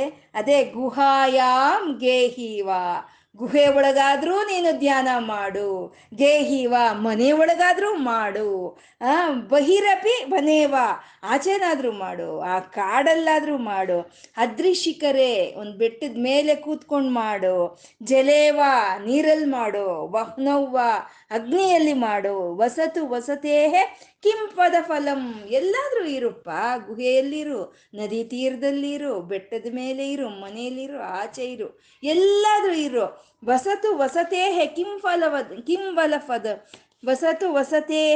ಕಿಂಫದ ಫಲಂ ಶಂಭೋ, ನನ್ನ ಮನಸ್ಸು ನಿನ್ನ ಪಾದಗಳ ಮೇಲೆ ಇದ್ರೆ ಸಾಕಪ್ಪ, ಬೇಕಾಗಿರೋದೆಲ್ಲ ಮನಸ್ಸಪ್ಪ, ನಾನು ಎಲ್ಲಿದ್ದೀನಿ ಅಂತ ಅಲ್ಲ, ನಾನು ಬೆಟ್ಟದ ಮೇಲಿದ್ದೀನಾ ಗುಹೆಯಲ್ಲಿದ್ದೀನಿ ಅಂತ ಅಲ್ಲಪ್ಪ, ನನ್ನ ಮನಸ್ಸು ಎಲ್ಲಿದೆ ಅನ್ನೋದು ಮುಖ್ಯ, ನನ್ನ ಮನಸ್ಸು ನಿನ್ನ ಪಾದಗಳ ಮೇಲೆ ಇದೆ ಅಂದರೆ ಎಲ್ಲಾದರೂ ಇರ್ಬೋದು, ನಡೆಯುತ್ತೆ ಅಂತ ಇಲ್ಲಿ ಗುರುಗಳು ಹೇಳ್ತಾ ಇರೋ ಅಂಥದ್ದು ಇದೆ ಅಲ್ವಾ. ಪ್ರಹ್ಲಾದನು ಮಹಾರಾಜನ ಮಗ, ಮನೆಯಲ್ಲಿರ್ತಾನೆ, ಸಕಲ ಸೌಕರ್ಯಗಳು ಅನುಭವಿಸ್ತಾ ಇರ್ತಾನೆ, ಅಮ್ಮ ಇರ್ತಾಳೆ, ಅಪ್ಪ ಇರ್ತಾಳೆ, ಸೇವಕರು ಇರ್ತಾರೆ, ಮನೆಯಲ್ಲೇ ಇರ್ತಾನೆ. ಆ ಮನೆಯಲ್ಲೂ ಅವನು ಹರಿನಾಮ ಸ್ಮರಣೆಯನ್ನೇ ಮಾಡ್ತಾನೆ, ಅದೇ ಗೇಹೀವ ಅನ್ನೋದು. ಅವನು ಈ ರೀತಿ ಹರಿನಾಮ ಸ್ಮರಣೆಯನ್ನು ಮಾಡ್ತಾ ಇದ್ದಾನೆ ಅಲ್ವಾ ಅಂತ ಹೇಳಿ ತಗೊಂಡೋಗಿ ಅವನು ಕಾಡಲ್ಲಿರೋ ಒಂದು ಆಶ್ರಮಕ್ಕೂ ಬಿಡ್ತಾರೆ, ಅಲ್ಲಿ ಅವನು ಹರಿನಾಮ ಸ್ಮರಣವನ್ನೇ ಮಾಡ್ತಾನೆ, ಅದು ಅಲ್ಲೇ ಇದು ಮಾಡ್ತಾನೆ, ವನದಲ್ಲೂ ಅದೇ ಮಾಡ್ತಾನೆ.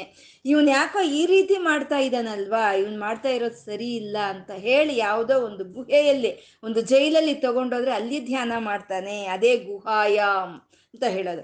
ಮತ್ತೆ ಅದು ತಗೊಂಡೋಗಿ ಬೆಟ್ಟದ ಮೇಲಕ್ಕೆ ತಗೊಂಡೋಗಿ ಅಲ್ಲಿಂದ ಕೆಳಕ್ಕೆ ಹಾಕೋಣ ಅಂತ ಬೆಟ್ಟದ ಮೇಲಕ್ಕೆ ತಗೊಂಡೋಗ್ತಾರೆ. ಅಲ್ಲಿ ಅವನು ಅದೇ ಕೆಲಸವನ್ನೇ ಮಾಡ್ತಾನೆ, ಅದೇ ವಾದ್ರಿ ಶಿಖರೆ, ಆ ಶಿಖರದ ಮೇಲೂ ಅದೇ ಮಾಡ್ತಾನೆ. ಅಗ್ನಿಗೆ ತಳ್ತಾರೆ, ಅದು ವಹ್ನೇವ ಅಗ್ನಿಯಲ್ಲೂ ಅದೇ ಕೆಲಸ ಮಾಡ್ತಾನೆ.